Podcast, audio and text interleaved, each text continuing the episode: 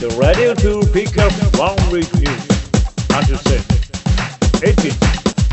Marvel Pickup Radio. はい、今週もやってまいりました。マーベルピックアップラジオ第84週目です。1週間のマイブロンでコデリーフ気になることをピックアップして話していくラジオです。今週も2人です。二人ですね。はい。いつも二人です。馬さん、はい。最近マンネリしすぎじゃないですかね。ぐだぐだしてるよね。これはちょっと、倦怠期じゃないですか。倦怠期かもしれないですね。このラジオ。何かちょっと欲しいですよねち。ょっとね、もう6月ですよ。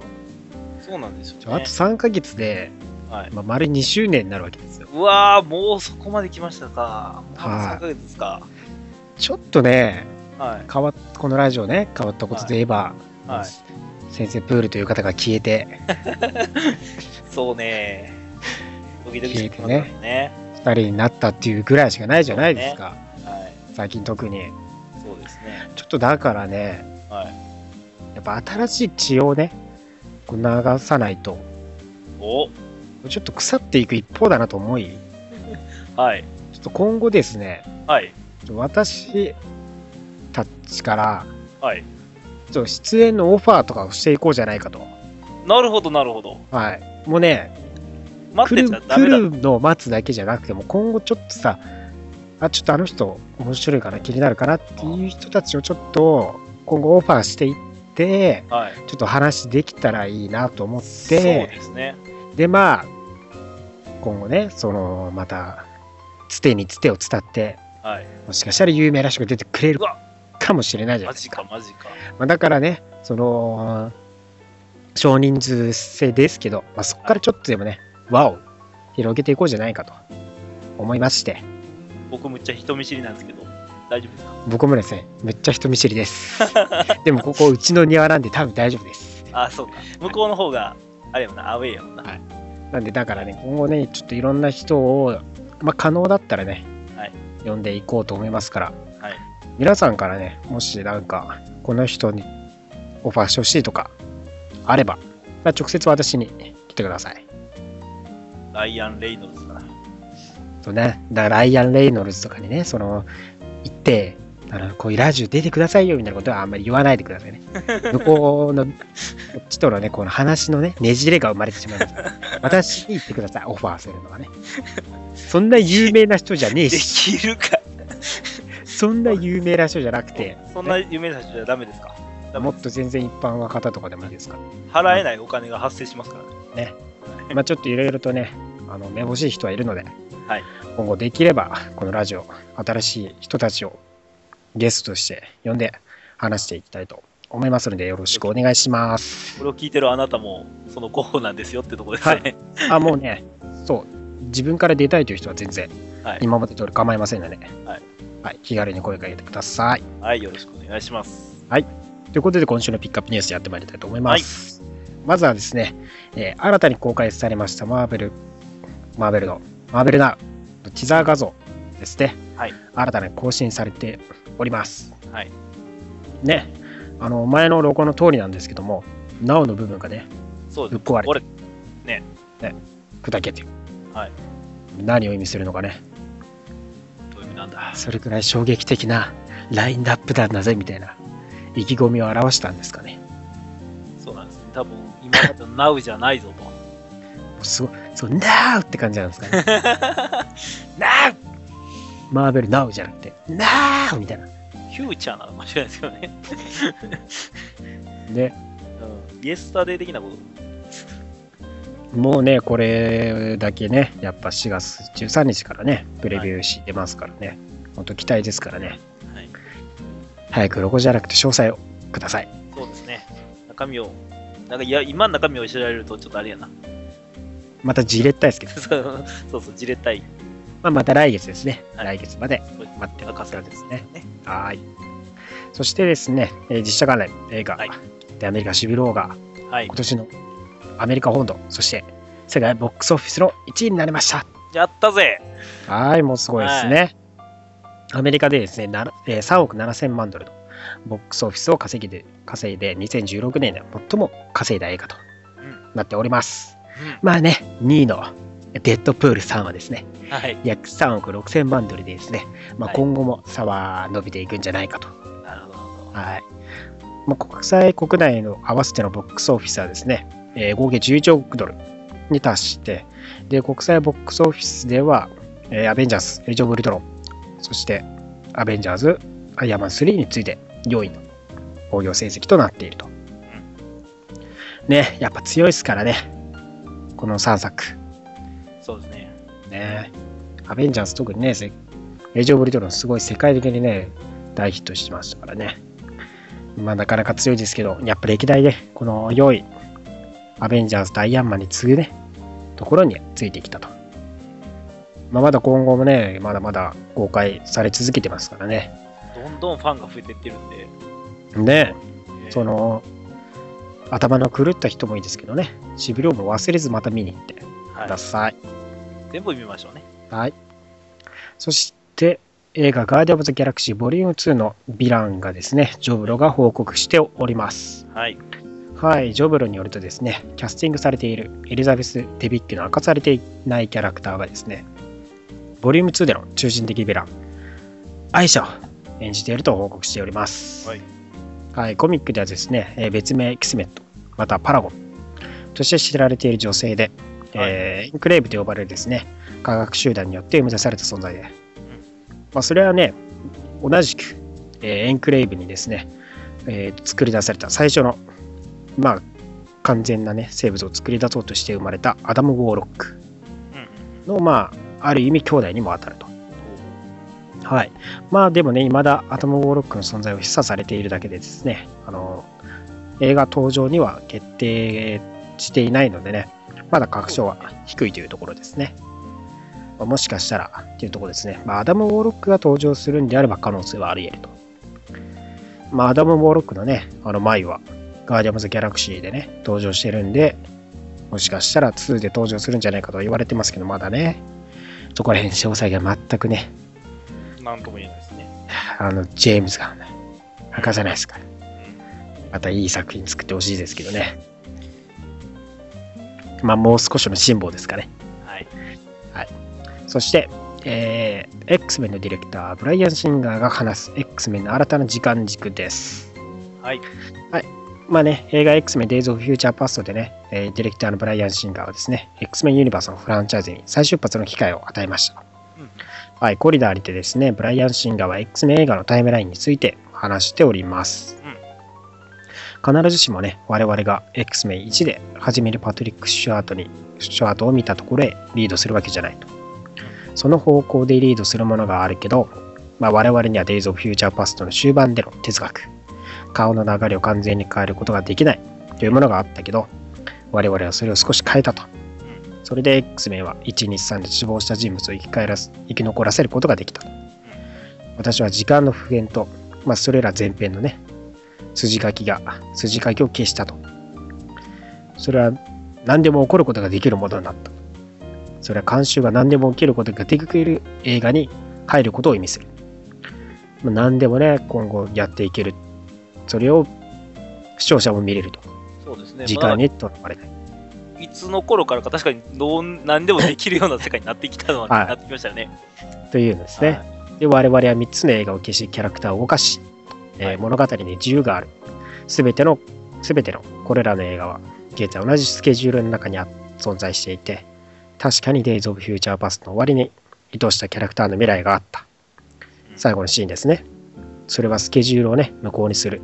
もう一つの時間旅行、または他の何かがなければ、それはキャラクターの運命だと。なので、このままいけば、あの Days of Future Past の最後のね、あの、ローガンが起きたシーンにつながっていくようになるはずだというような話ですね。はい。まあね、今後ね、それの新たなね、時間軸として、新たに登場してくる、早まったキャラクターとかもね、ナイトクローラーエンジェルとかいますからね。いますね。そこでアポカリプスで、で、またその、後もね、どうなっていくのかっていったところね、X メンの注目ですね。まあ、ある意味ではね、その可能性っていうもの自体をね、根本的に広げ、大きく広げてね、このブライアン・シンガーの偉業はかなり大きいものになるんじゃないですかね。X メン以外にとっても。そのおかげでね、ウェポン11が 消失しましたんでね。よかったね。ね全、えー全世界のデッドプールファンの皆さん、よかったですね。あの未来はなかったからね。はい。ということでね、今週のピックアップニュースは以上になります。はい、ありがとうございます。LPR では続いては今週の熊の気になるトピックス。はい、はい。クマーヌの気になるトピックスはですね、はい。えー、またですね、ちょっとアニメはちょっとお休みしましてですね、おちょっとね、何ですか？かまあ、喋りたかったというか、前からちょっと惜しいなと思ってたところがあって、僕のちょっと趣味の一つにカラオケっていうのがあるんですけどね、うん。カラオケ大好きなんですけど、うんうん、カラオケ行ってもアメコミの曲歌えないんですよね。まあ、曲、残念なこと。曲ないっすよね。ないっすよね。あ、僕ね、はい。レパートリーの一つじゃないんですよ。スパイダーマン。オープニングがですね、はい。レパートリーでありますね。はい。あのさっき言われましたんで、あれですけど、まあね、っていうのも、ちょっとまあ探せばあるもんで、うん、えっ、と、まあ、スパイダーマンにしろ、まあちょっとね、いろいろまあ映画関連も含めですね、いろいろあの、マーベルの曲っていうのはあるわけなんですよね。ほうほう、マーベル関連のね。そうです、そうです。っていうのを、まあまあ、あのー探しましたので、うん。そこら辺のご報告等良ければ、まあ、歌って、マーベル力をちょっとつけていただきたいなと。盛り上がると。はい。っていうところですね。みんなでワイワイちょっと同じ趣味の仲間が集まって、話し合いするのか。まあ、カラオケ行ってもいいじゃないですかって話。カラオケ行きながらまた話してもいいですからね。そうですね。ね。はい。で、まあまあ、えー何個か紹介しますとですね、全部はちょっと紹介しきれないんで、サントラとかを含めるとね、えらい数になるんで、あれなんですけど、えっ、とね、えーまあまず先ほど言ったように、テーマオブスパイダーマンという曲ですね。ああ、はい。スパイダーマンのカートゥーンの時のですか？そうですね。あれもカラオケに入っております。スパイダーマン、スパイダーマンですよね。あれはね、鉄板中の鉄板でしょ。はい。まあれ以外外にむしろ、なんだろう、アメコミを代表する曲が思い浮かばない。そうですね。まあ、ザ・アメコミの一番ね有名な曲というか、ねススッパーマン、スッパーマンなんかないですもんね。あの、亀のアニメぐらい。これ、これあーそうかか、あと亀のアニメぐらいあ、。そうですね。亀のアニメもありますね。ぐらいの感じですよ。まあ、テーマオブスパイダーマン。まあ、スパイダーマンの昔のアニメの。スパイダーマン全部ですね。はい。はいそれと含めまして、まあ、それのはいアレンジですね。アレンジというか、まあ、カバーですね。エアロスミス版あがりますね。もちろんございます。はい、映画をやるにあたって、まあ、侍未版の映画の時ですね。あの時に、えーカバーとしてエアロスミスが歌ってくれた。ねエンディングでも流れてましたよね。スパイダーマン、スパイダーマンってスローリーすぎてすごく歌いづらい曲やと思うんでね。もっと早く行けよ。早送りして歌ってください。どこへ行ったの？スパイダーマンの方歌いたいのにみたいなさ。そうですね。はい。っていうのがございます。はい。あと、スパイダーマンといえばですね、うんえっ、と、これもまあまあ、あの、ありますよね。東映版ですね。そうですよね。東映版の、まあ、オープニング、かけろスパイダーマン、エンディング、誓いのバラードというのも、両方とも、はい、入っております。かけろはやっぱね、はい名曲ですよ。はい。これ多分ね、あの、多分僕が今紹介する中で多分一番歌われてるんじゃないかと。ね いろんな擬音も混ざりながらね。そうですね。スパイダーマン。やっぱね、あそこでね、みんなでスパイダーマンって言うのがいいですね。言ってください。はい。ああのー空耳的な感じで歌うのもありだと思いますんで、まあ、某ね、某動画でね、某動画ってもうね、投稿投稿しとるけど、ありますからね。そっちの方でも、えっ、と、まあ、よく人気が出てるね、えーはいアニメ、アニメではないか、あの、えー実写特撮。特撮のやつで、ねそれも、あの、歌いますんで、うん、そうですね。はい。で、えっ、と、まあ、映画関連ですね。やっぱここが一番そのノリというか、まあ一番今歌うんであればっていうところであるんですまあまあ全部洋楽にはなっていきますね。まあ、使われてる曲って言ったらやっぱそうなっちゃいますかねそうで。すね。えー、まずは、まあ、えっ、と、アイアンマン1のエンディング曲、ブラックサバスのアイアンマンというああ、やっぱあれもね、結構ね、昔の曲でね、有名で、で、それに合わせてアイアンマンに使われたっていうのね、使われた。ただ内容的にはアイアンマンとほど遠い内容なので、ちょっとなんかブラックだけ全く関係ないですから。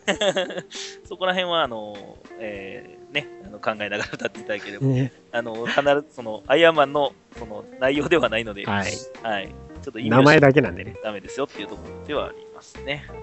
はい。あと、アイアンマン2で紹紹介というか、まあ、挿入歌として出ました、シュートトゥースリル、ACDC の曲です。ああ、ACDC はね、結構2で使われましたからね。あの、ちょっと調べて聴いていただければ、ああの曲かっていう曲なので、最初のね、ところで流れたやつですよねそう。ですね、えースタークエクスポのとこですかね。ねはい。よく流れてる曲で。あれ好きですね。はい、えーとで、あと、ウィンターソルジャーで流れてます、マービン・ゲイン、トラブルマンっていう曲ですね。ああ、トラブルマンですね。はい。これはあの、えっ、と、あれですね。えーと、ファルコンが進めてた曲みたいな感じあそうですね。その、はい最初のね、その、そね。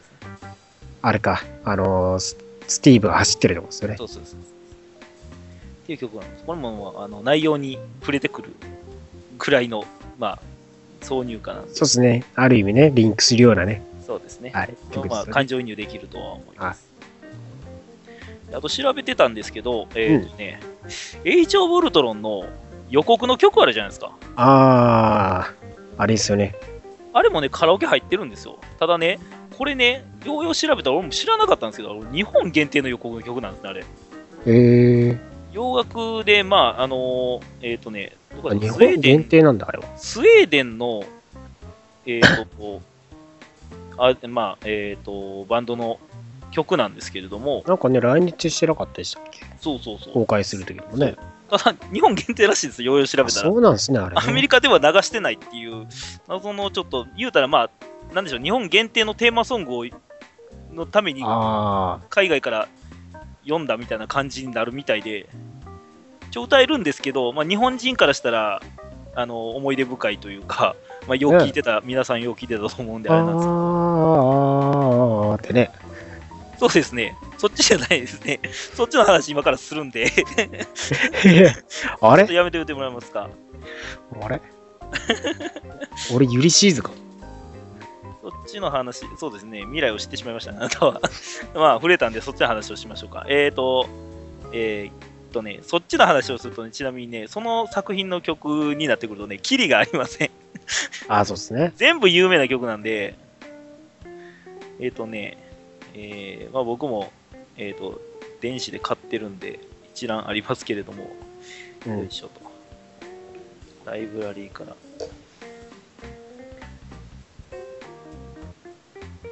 お、ちょっと待ってよ。やっぱね、歌えるってなるとね、結構だから、思い出振り返りにもいいですからね。そうですねこの。時流れてたなとか。そうそうそう。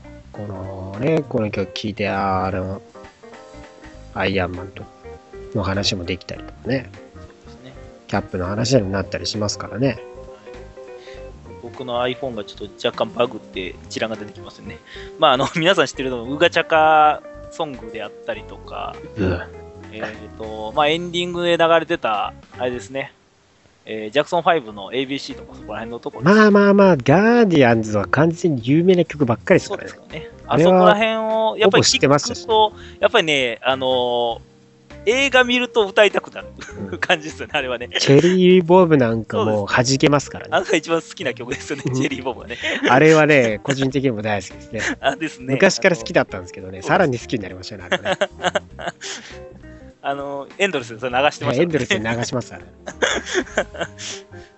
まあそこら辺も歌っていただけるかなっていうところですね。はい。あとね、えっ、と、最近で言うと、シビル・ウォーのエンディングの、うん。えーアルト J っていう、ああ、流れてましたね。えーレフトハンドフリーという曲ですね。はい。はい。これもね、まあ、ちょっと変わった曲なんで、すごい歌いにくいとは思うんですけれども、あの、見たら、まあ、多分耳に残ってる曲ですね。そうですよね。あれもね、カラオケに入っあ、ごめんなさい。えっ、とね、そうや、これを、この曲は カラオケに入ってません。あ 残念ながら入ってません。これでもでも、映画か。化されたらそのうち入るんちゃうかなとは思うんですけれども、リクエストを送りまくるんだ。そうですね、あの送っていただければ、歌えるかなっていうところ結構です。数人でもね、あの、リクエスト答えて入って、でそのまま歌われないと消えますから、あれね。あ、そうなんや。歌えらないと消えるんや。歌われないと消えていくんでね、あカラオケ。そうなんや。みんんなでガンガンじゃあ消えないように歌わなあかんねんな。そうなん定期的に歌わないと消えてきちゃう。ええそんなシステムを初めて知ったわ。ありますから。はい。マイナーだと特にそうなっちゃいます。うんまあ、みんなでそう、消えそうな曲を歌っていってください。ででね。すよ、でですよ。はい。で、まあ、この前公開になりました、デッドプールですね。おおおこれでも、まあ、予告編からですね、ちょっと有名な曲が1個使われてるので、ソルトンペパーというバンドのシュープという曲ですね。おおおこれがまあ結構、その、いあの予告でも、うん。えー本編でも結構耳に残る曲ですんで、これも実はカラオケで歌います。なるほど、本編で流れるんですね。流れるんですよ。どのシーンで流れるのかな？そうなん。っていうところを、はい。まあ、言いたくて、いろいろちょっとね、あの、曲に対してっていうのがね、あんまりね、かあの、アメコミって、その、みんなのイメージがあんまりないかなっていうところ。そうね。歌付きだと特にね。僕らもね、よくコミックで話をする人間ではあるんで、うんコミックはもう完全にね、あの、動画ではないので、想像と妄想の中で動きますからね。そうですね。まあ、っていうのを動かしたときに、イメージをつけた曲っていうのが、ねまあ、各そういう、まあ、テーマソングであったりとか、挿入歌であったりねっていうところ確がありますんで、はまあ、ぜひ、あの歌っていただいてですね、い。ね。それこそ消えないようにですね、歌っていただいて、ね。まあ、あの自分なりのそのマーベルを楽しんでいただければなはと思います。い。ですね。紹介させていただきました。はい。私もね、アベンジャーズを聴きながら、エイジオブウルトロンサントラニューアベンジャーズを流し読みましたね。そうですね。そういうイメージ大切ですよね。盛り上がりますからね。はい。はい。ということで、今週もためになる話ありがとうございましたありがとうございました。Marvel Pickup Radio. では続いては今週のリーフレビューです。はい。まあ、毎度言ってますけれども、あのね、今週もですね、もうね、大きいのがね、あの、一言だけ言わせてください。はい。ベンディスやりよったら、やりよったな。ベンディスお前やりよったら、ほんまに、ほんまに。マジでやりやがったら。い、やいや、ベンティスは、そういうことやる男やけど、やる男やけど、けど、1号早々に、お前それやるかと。まあね、私はね、胸が、このね、えーシビル号、はい1号、はい胸が苦しくなりました。そうです。し終盤、死にそうになり、ゲロ吐くかと思いました。私 終盤、マジ、マジでゲロ吐くかと思いました。感情移入しすぎて、マジで、僕ゲロ吐くかと思った。マジかよ。本当に。やばかったです。つられ泣きするかと思いましたけど。じゃあ、まあ、話していきます動。揺は隠せなかったですけどね。はいね。もうね、あのー重いですね。はい。思うんですね。まあ、まずはですね、えー、シビル2ではい。すけど、プロテクト・ザ・フューチャー、チェンジ・ザ・フューチャー、はい、トニーとね、キャロルさんの要人ですけど、まずコロン、コロンブスですね。えー、ユリシーズがですね、えー森で逃げていると、で追っているのがですね、もうもちろんインヒューマンズ。まあ、インヒューマンズのね、私たちはインヒューマンズです。メディウスがね、君を助けよう。大丈夫だ。いいことよみたいなね。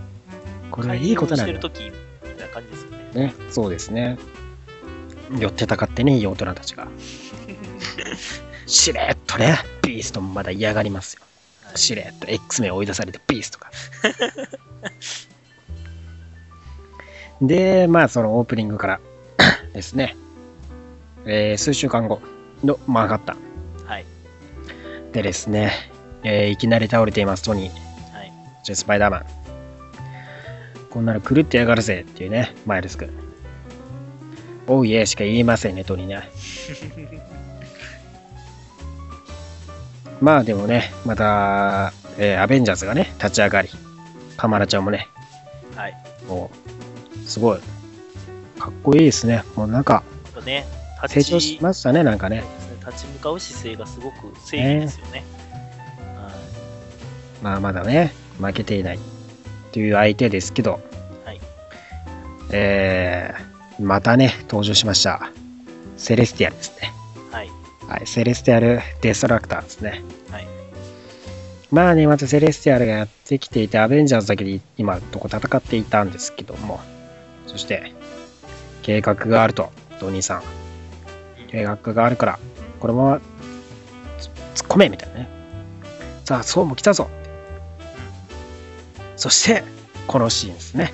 そうと、もうオールにオールディファレントを代表する方々たちが大集結。ここ総監督、もうこれはすごいもういい一枚ですよね、これこは。そクロスオーバーの醍醐味ですよ。そうですね。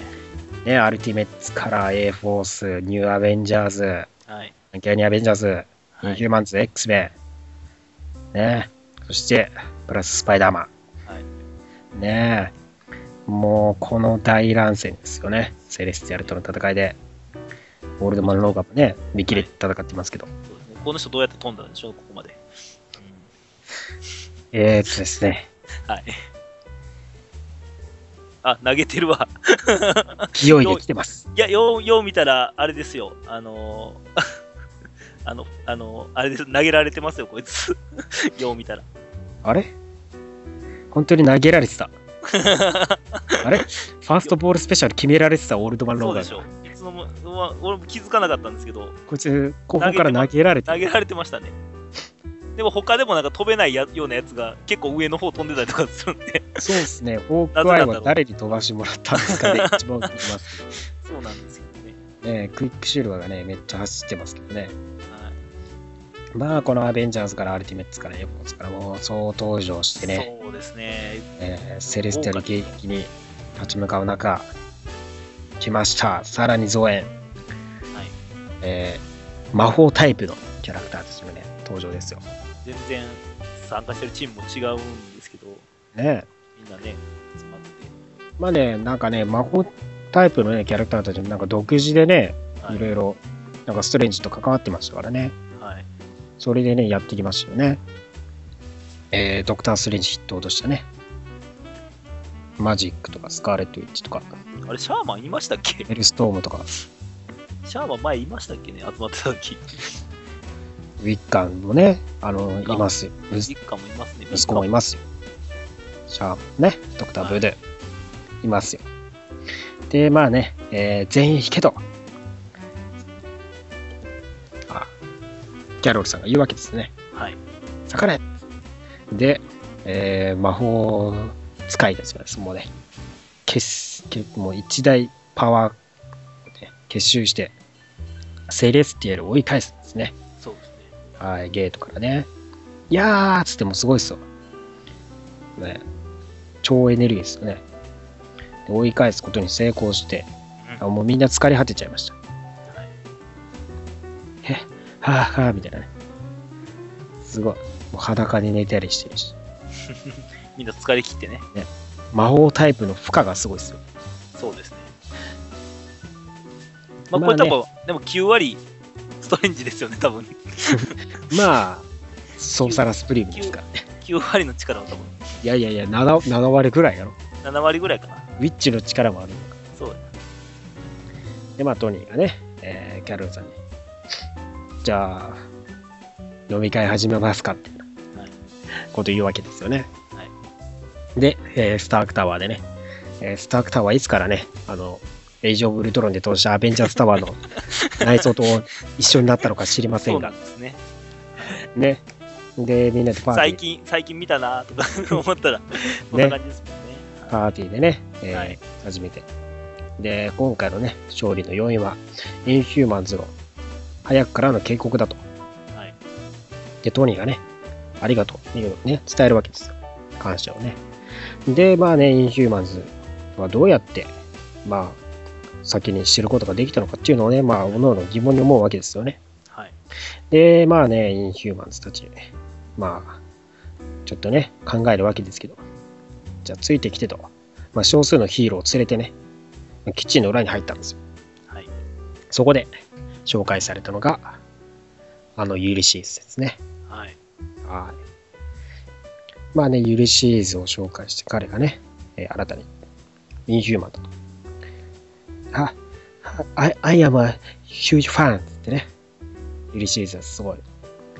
あの、私、すごい、すごいファンなんですよ、あなたたちみたいなね。私もだよっていうトニーの言い方がね、ちょっとイラッと。Me too って言え。何がお前がヒュージファンや。ふざけんなよ。ひ皮肉野郎め。それをね、言うトニーもさすがですけど、まあ、結局、調子乗りですか？ね。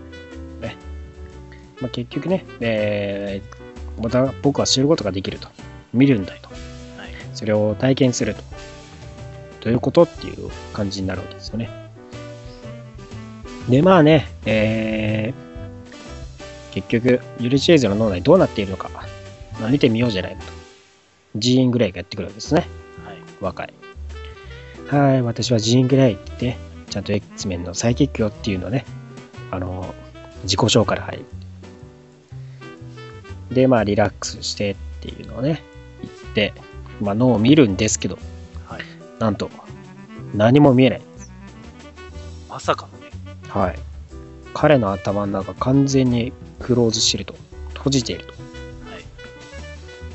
それは興味深いなってトニーが言うんですよね。まあ、バカなんて話です。そうなんです。まあね、そう、G もね、あの、まじまじと見ながら、本当興味深いわって言うんですね。まるで彼の頭のシステムがもうャットダウンしてるみたいな。え ?MacBook みたいに？っていうね。いうスパイディですよちょっと黙れよって言われそうですけどね。まあね、それでキャロルさんが、まあこれね、力を使って、はい。えーアルティメッツをですね、まあ、先の災害をね、取り除くと。アルティメットを使って、この力でね、まあ、や、先に潰していこうとするんですけども、本気で言ってんのっていうトニーが言うわけですよね。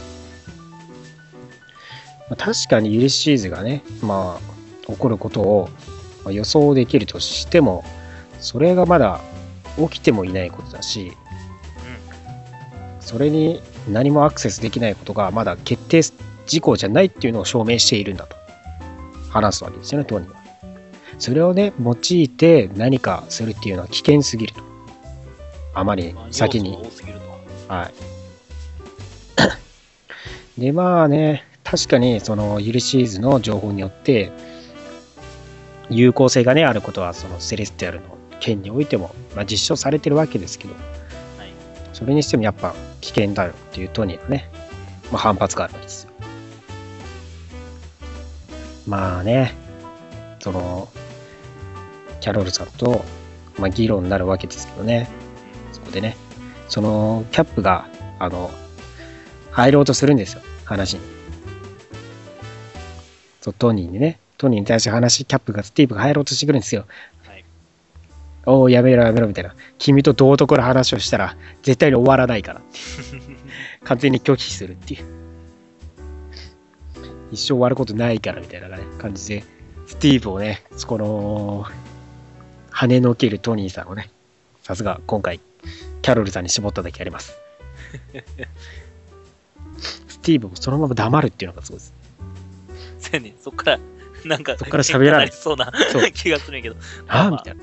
それは、それはあれかな。ねスティーブ、スティーブが大人なのかどうか あれなんですけど。うんちょっとね、シビル・ウォーの経験を生かしたんですかね。そうですね。で、まあ、トニーがね、ユリシーズに対してその経験について、未来予知についてまた詳しくね、話してくれるといいんですけど、まあ、彼はビジョンを見て、それを完全に体験して圧倒されると、はい。彼自身が。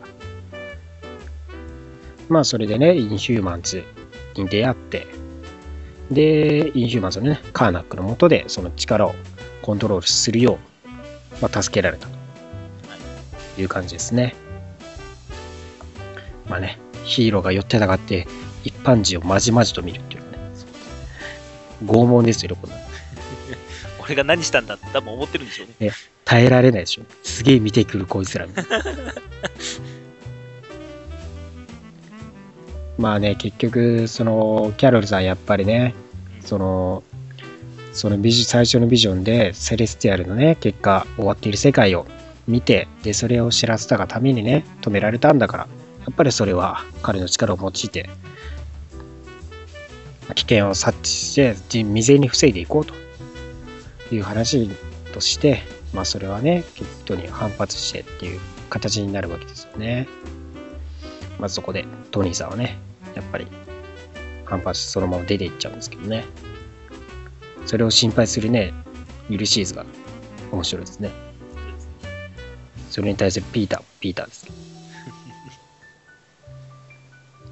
まあそして、えー時間が過ぎてですね、3週間後、はい。ニューアティラですね、夜、はいユリシーズまた見るんですね、ビジョンを。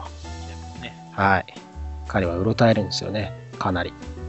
まあね、えー、ベッドインしていた、えーヒューマントーチとベッドインしていたメデューサさんが起きて、はい。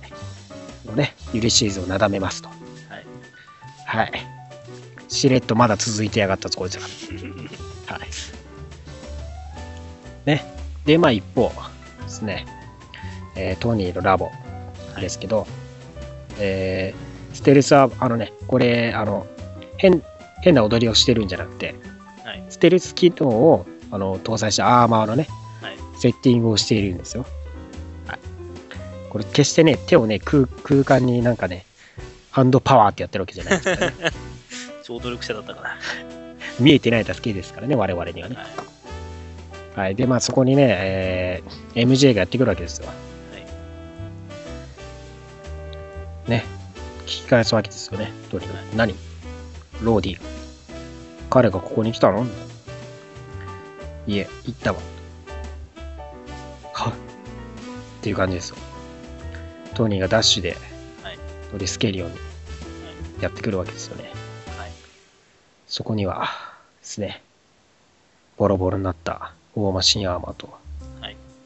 彼の遺体でした。はい。我々が目を背けていた古いコミックブックで起きたあの事件が本当に起きてしまったんです。実際の出来事だったという。はい。あれがビジョンじゃなかったです。我々はビジョンだビジョンだっつってね、はい。あの、言ってましたけど、完全にそうだったんですね。残念です起。こってしまったことだった。はい。ということは、ということですもんね。はい。でね、その時ね、はい。えーし確かにローディのミサイルを受けて、はいえー重傷を負った、はい。もう一人がね、はい、シーハルクさんもまた、その、重傷でね、危機的状態に状態にいたんですね。はいギリギリ生きている状態。で、そこにキャロルさんも一緒にいたと。まあね、トニーは怒っているわけですよ、やっぱり。キャロルさん、キャロルはどこだと。まあね、そこでね、ベッドで見つけて、何があったんだと。サノスだと。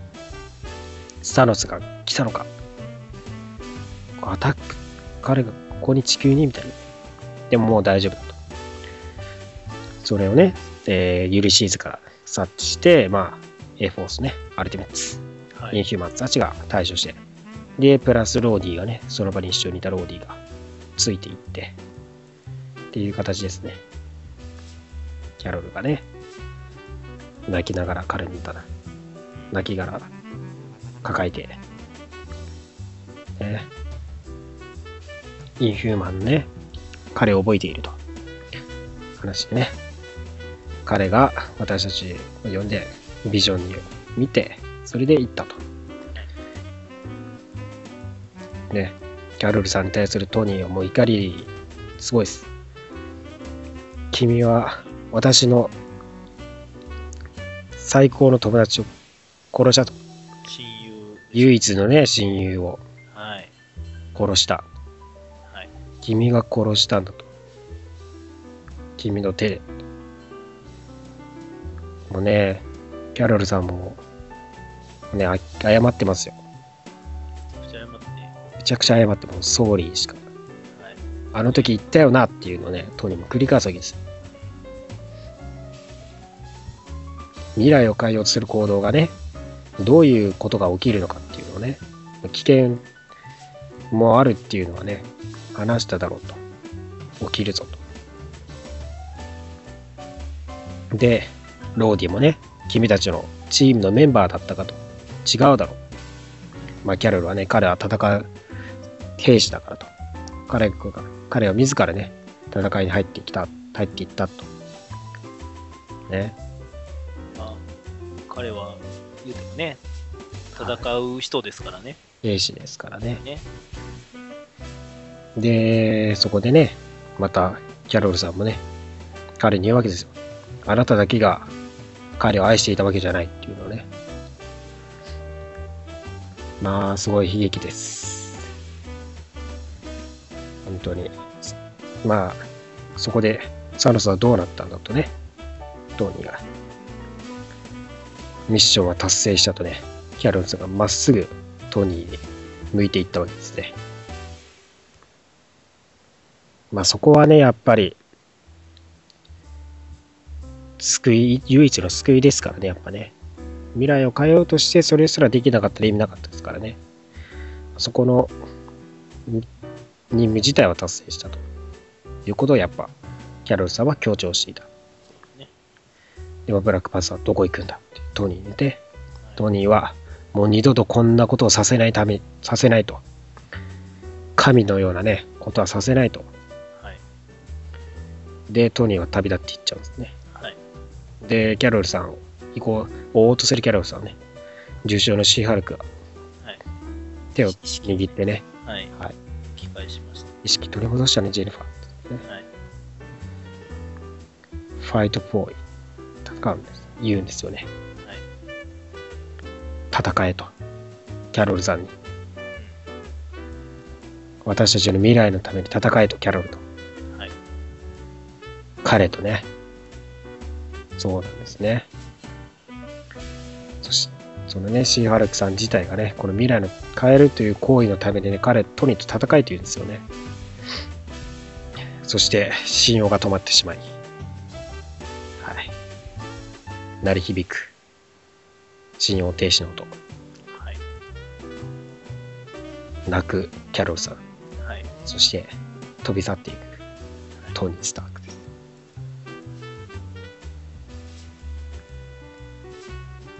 誰もね、こんなこと起こってほしくないわけですよ。もうね、このキャロルさんのね、心境を思うともうマジでね、最悪ですよ。誰も喜んでないんですよ、この物語。本当にね、最悪ですよ。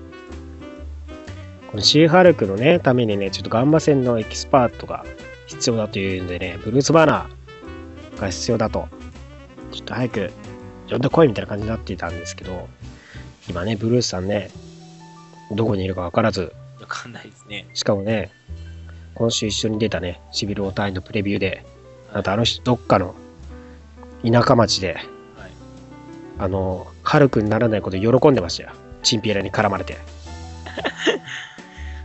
お前何しとんじゃと思っちゃいました。そういうことか。プレビュー見たとき、お前何しとんじゃさする来いやって思いましそんなことしてたた。か。また、ハルク氏がね、これ気になるところなんですよね。ケッチーハルクを助かるのか助からないのかっていうところも含め。でも、いきなりはい。殺す。そして、シーハルクさんも死にそうだしっていう展開。これでももう、心肺停止なんで、これはもう死んだと僕は見てしまってたんですけど、まあ、まだ生きてるでしょ。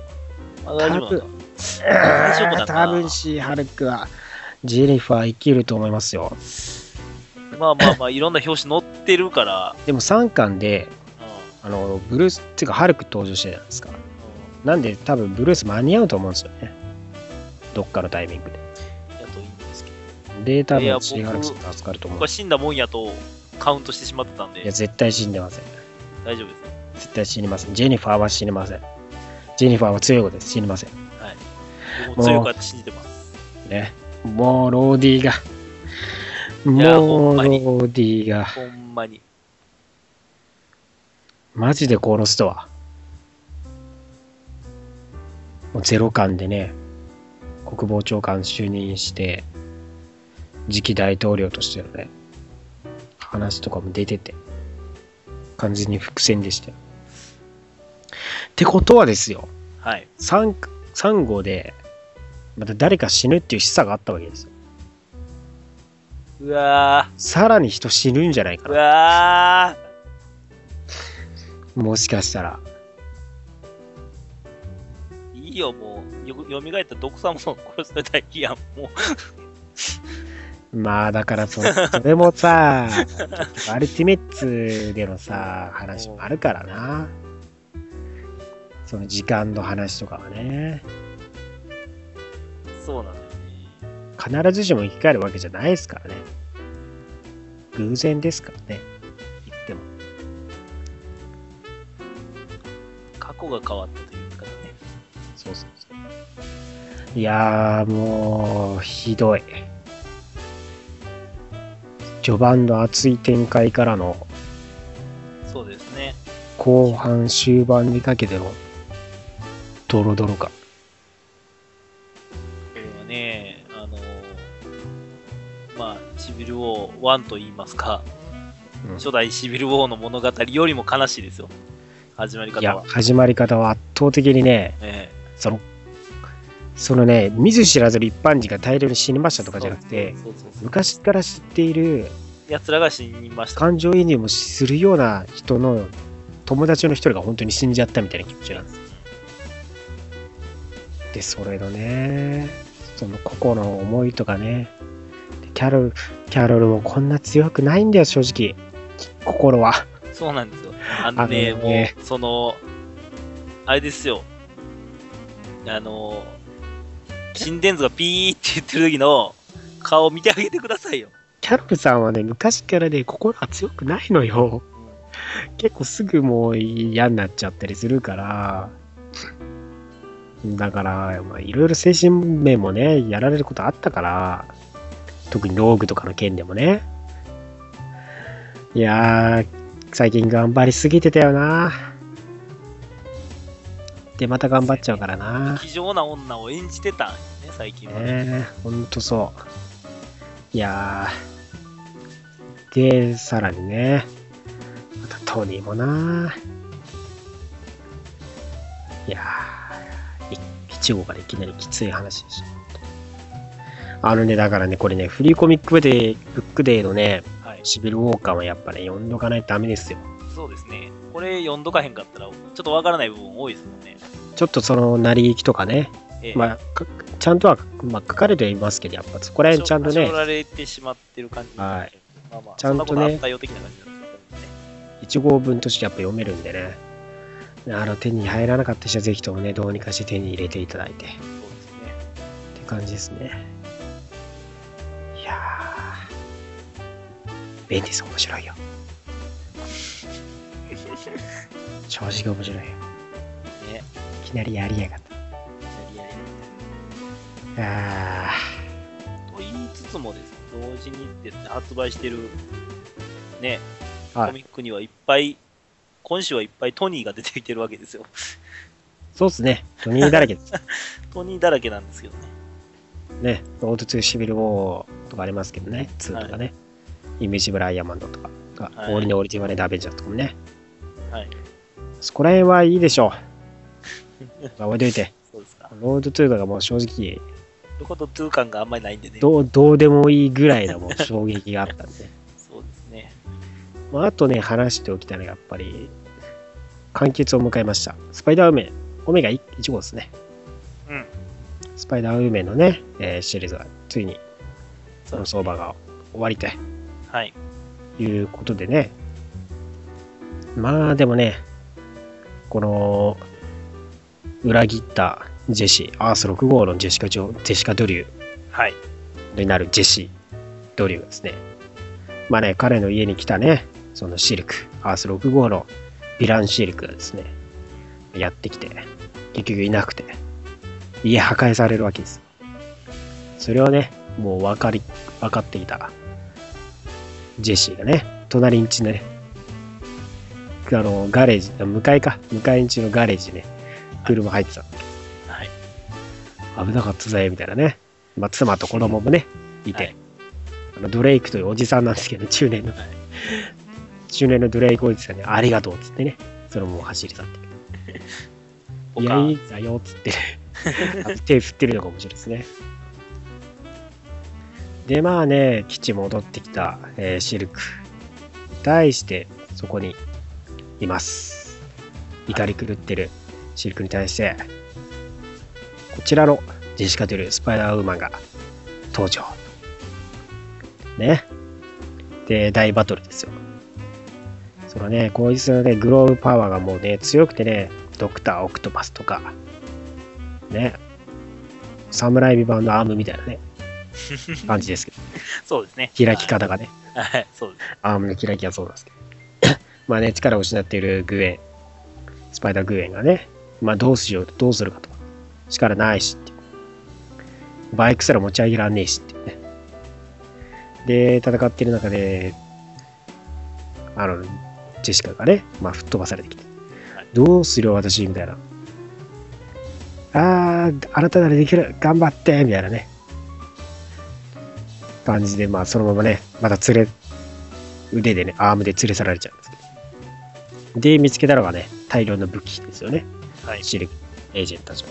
で、それを重武装して、さっそうと助けに入るわけですよね。まあね、ジェシカやられちゃいますけどね。デコピンされて。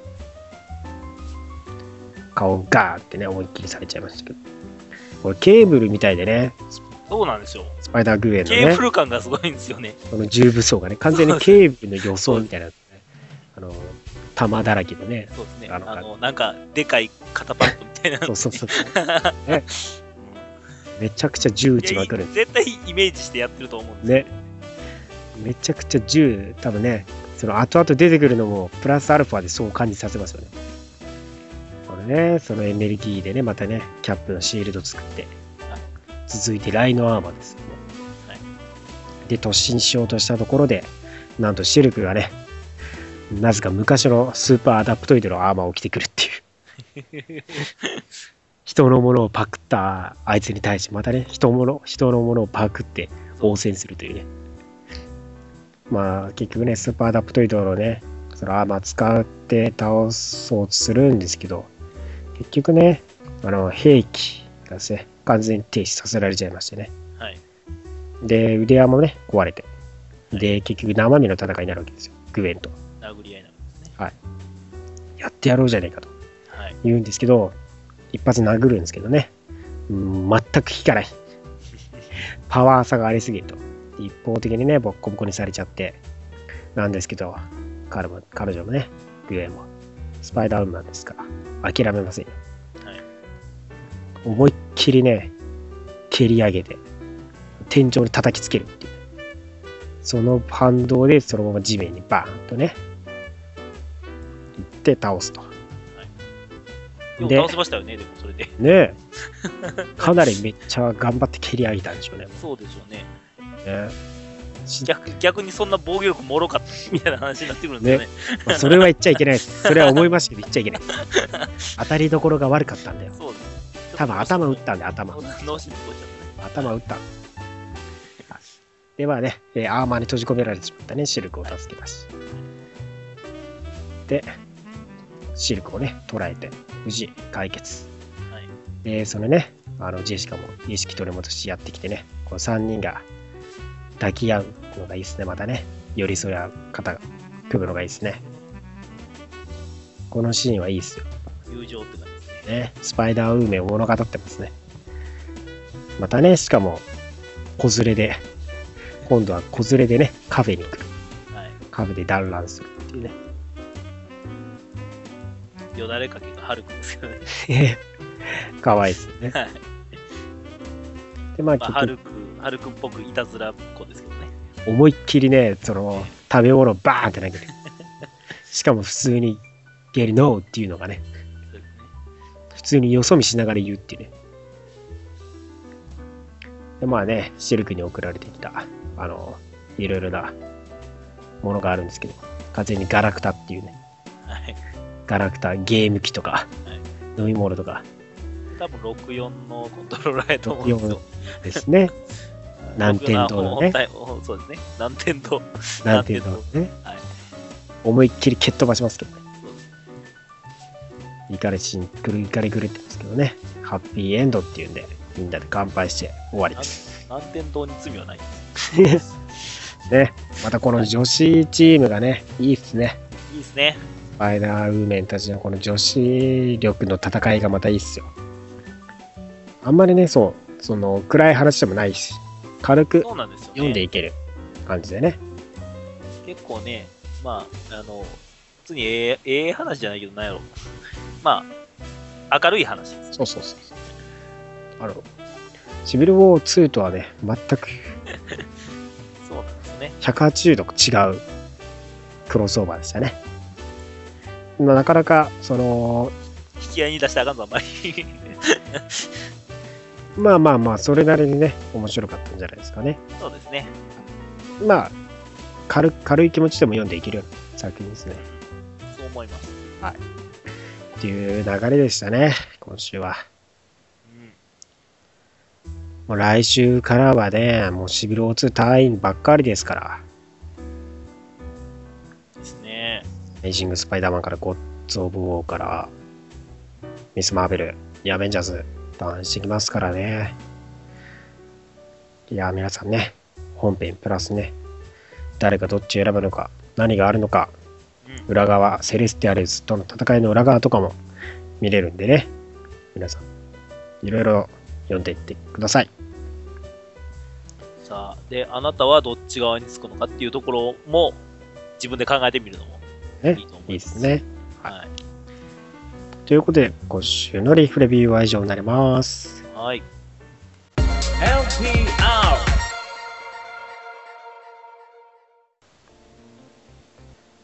では続いては今週の話題です。デッドプールも公開しました。X メン映画で見たいあれこれです。はい。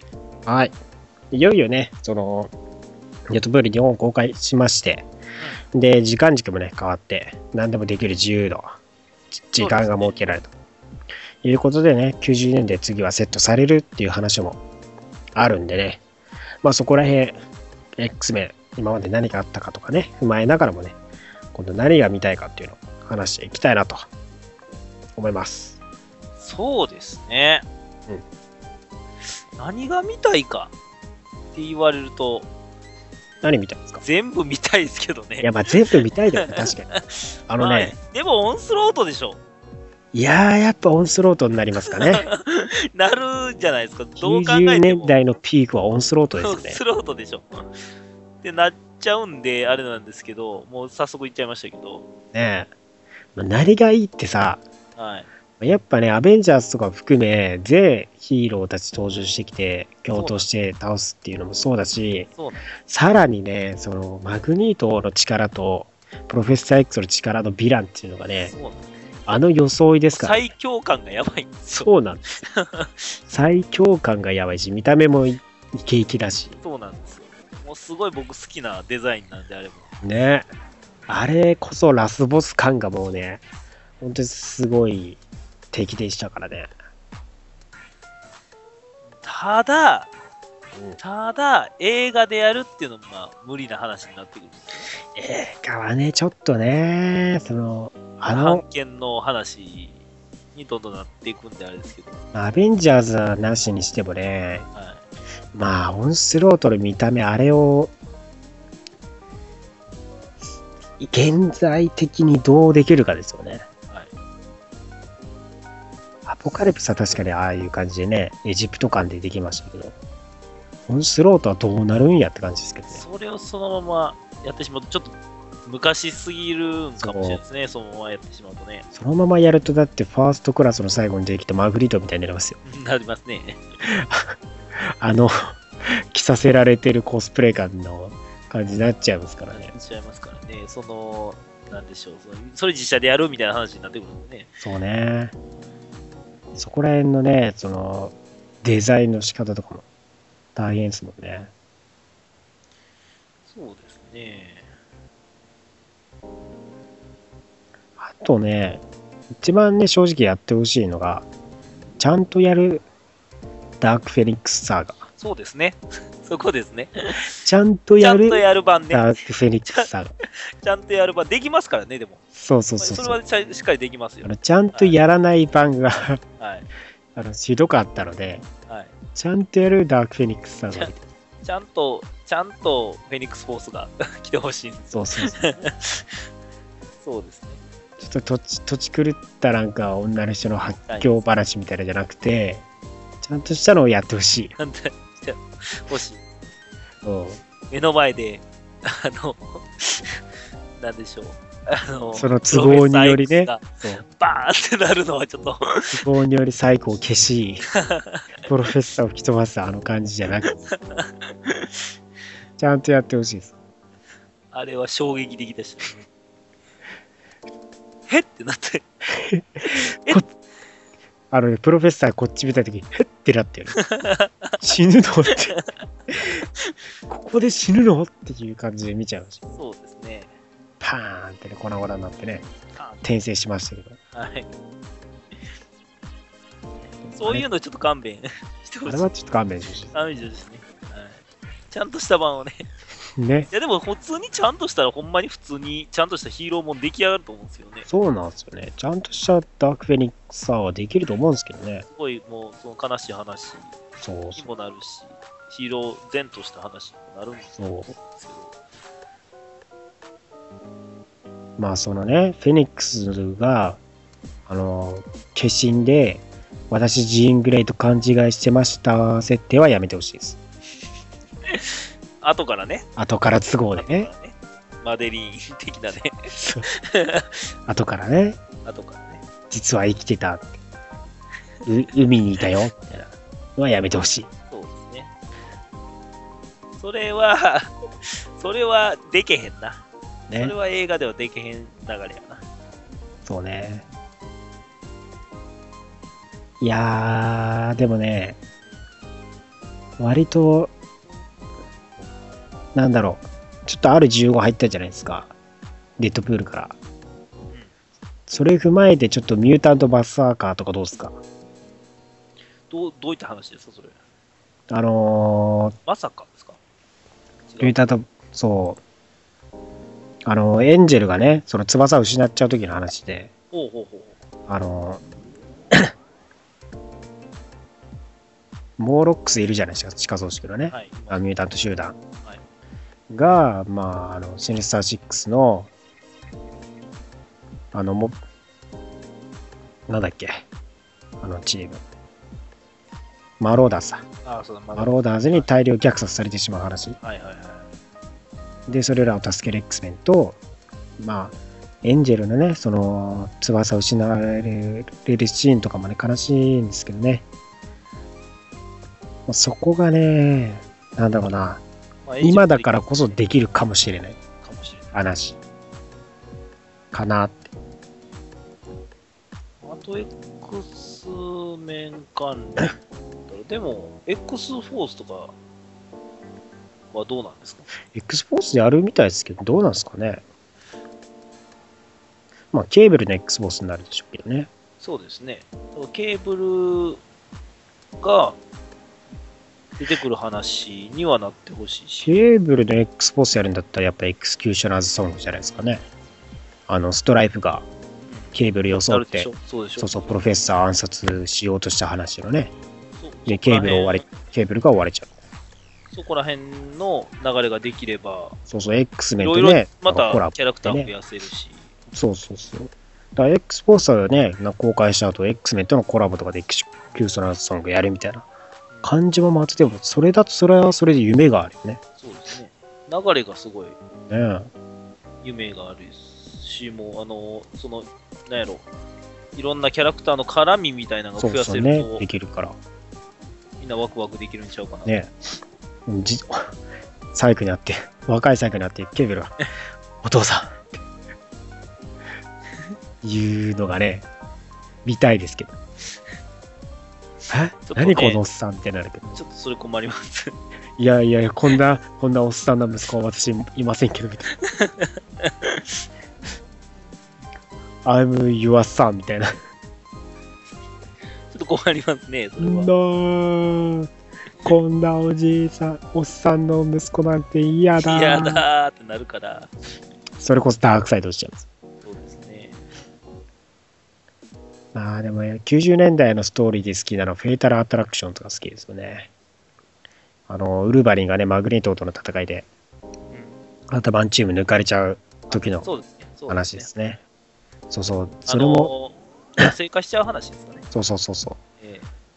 えで、ボロボロになってね、で、プロフェッサーが怒ってマグニートを、えはい。まあね、精神的にね、あの、完全に廃人にしちゃうわけですけど。そのね、アコライツが見たいんですよ。ほうほうほうほう、確かにね。マグニートのそう、はいアコライツ見たいんですよ。はいはいアコライツ大好きなんですよ。あの、コスチュームといい、装いといい。その90年代のまあまあまあ、あの、雑魚感というかね。あ赤と紫のね、その、マグニーもトのチームですよ感のね、あのアコライツが見たい あの、もう戦闘員感ですよね。そうそう、ブラザーフット結構ね、やっぱ、どうしてもフューチャーされるじゃないですか。だけど私はアコライツの方が見たい。そうですね。そうそただう。、ただそんななんか雑魚集団をいっぱい大量に雇うマグニート多分無理ですけどね。え 映画では多分無理ですけどね。いや、だから、敵もコスチュームで揃えてほしいんですよね。コスチューム同士の敵ってあの見たいんですよ、やっぱ。そういうなんか名前ありきのやつもみんなそのコスチュームにされてしまう可能性がありますけど。まあね、まあだってコロッサスもなりましたからね。一時期ね。まああとエクソダスとかいますけどね。まあそこら辺か、確かにね、あんまりね、有名なキャラいないですけどね、アコライツはね。ほんとね。でもあれが見たいですね。そうなんですかね。あと、E is for Extinction。E xtinction。はい。E is for Extinction は、はい。あの、カッサンドラが出てきたじゃないですか。はいはいあのね、あのプロフェッサーの双子のはい。はい。邪悪な方ですけど、あれがだからまたね、あの、この邪能者ではい。大量虐殺をするっていう話なんですけど、ピューターとねそ、うですね。そうですそうね。何千万でしたっけ？とかのね、その邪能邪能者をね、はい大量虐殺しちゃうんですけど、その結果、まあ、またブチ切れる人が出てくる わけです。そうですね、まあ後輩さね、はい邪能者でっていうのがあって、スカーレット・ウィッチがそこでまた暴走するっていう。はい。まあ、それもそうなんですけど、そう、カスカサンドラも見たいなと思って、プロフェッサー X の双子としてね、邪悪なプロフェッサー X とかいいじゃないですか。プロフェッサー X はやっぱ、成人としてずっと登場してたんでね。そうですね。そうそう。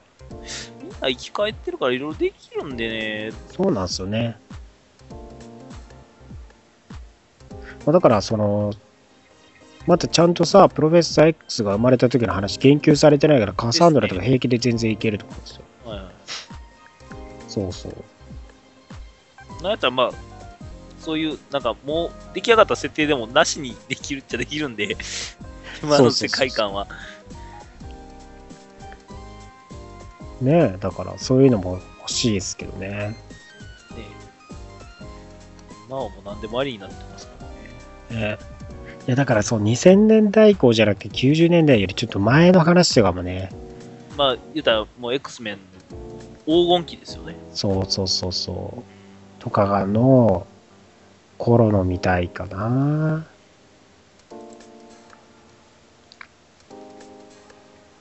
なんかそうメシャコンプレックスとかもいいんですけどちょっとまだ置いといてもよくないっていう。うん、そうそう。今、今やるべきではないとは思いまだまだよくないもうちょっとなんか熟成してから、まあ結構シリーズ長いんであれですけど、でもね、そうなるとね、ヒュージャックマンが持たないですよ。まあヒュージャックマンは3で終わるから オールドマン・ローガンやってね。もうあの持たないじゃないですか。ま新しい、じゃじゃあ新しいあのウルヴァリンを出さなければいけないってなってくるじゃないですか。そうかってことは、もうもうなんやったら、ローラちゃんが出てくる方が嬉しいじゃないですか。そうだねそうであるでしょ？まあだから、ウェポン X の話をしよそうだね。ウェポンプラスの話しようぜ、じゃそこら辺をあ。そうそう。やって、デッそれドプールも関連してくるから。そうそう、絡めていって、ファントメックスとか、そうウェポン X 計画について掘り下げていこう。そうですね。ファントメも出たり、そうするから、そこでローラとかも出そうじゃんと。はいで、世代交代を完了する。そうですね。いやーでもローラね、ウルバリ3で出てこなかったらきついよね。世代交代できないよね。できないね。できずじまいで多分、ウルバリン違う人になっちゃうもんね。だから、まあまあ、正直その、あれですよ、アポカリプス、非常アポアポカリプスの最後エンドロールでうん何が出てくるかって言ったらもう多分、ローカンおそらく出てくるじゃないですか。まあまあまあ、劇中で多分出てきちゃいますからね、あれね。出てきて、その後多分、いや、次やるよっていう話になるじゃないですか。そうね。で今度、そしたらローガンのまあウルバリン3やるんやったら、その最後のエンドロールで何が出てくるかによって、もう全然話が決まってくると思うんで、まあね、多分オールドマンローガンやるとしたら、どうなんすかね。デイズ・オブ・フューチャー・パストよりも後の話になるのかな。その最後のシーンよりも。もうだから、別扱いになるんじゃないの？なんかね、あれそう、オールドマンローガンやるとしたら、それだけまた、だいぶ未来の話になるもんね。それを、だから、まあ、なんやろ。いや、例えば、うん。あの、デイズ・オブ・フューチャー・パストの世界がそのまま続いてたらみたいな設定かもしれない。ああはあはままた違うかな、それは。まあでもなな、バルカン、あ、バルカンじゃない、バスチオンとかいいと思ったんだけど、ちょっとデイズ・オブ・フューチャー・パストやったばっかだしなと思って。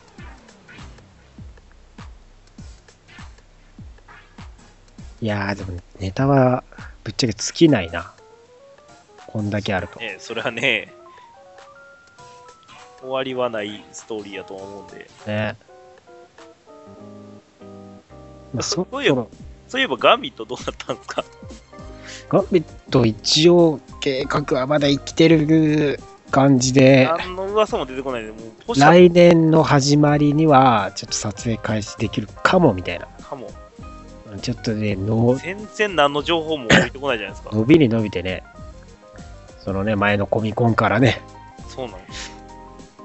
出てきやるやて、る詐欺かなぐらいの感じなんで、ね、今年3作見れるはずだったんですけどね、ね結局、うやむやになってますからね。ままあちゃんとやってほしいけどね。まあ今、ウルヴァリンのね、撮影のためにまたヒゲを生やし、筋トレに励んでいるヒュージャックマンさんですから、はい。もう間もなくね、撮影開始されますからね。ムキムキに、最後のムキムキが見れる。ね一体どうなるのか、そして今後の X メーカーの未来、どうなっていくのか。ね、ぜひとも、デッドプール、そして、えー8月日本語公開のアポカリプスも見てください。はい。本国ではもう公開しています。はい、そうなんですよね。もう初週1位だったかな。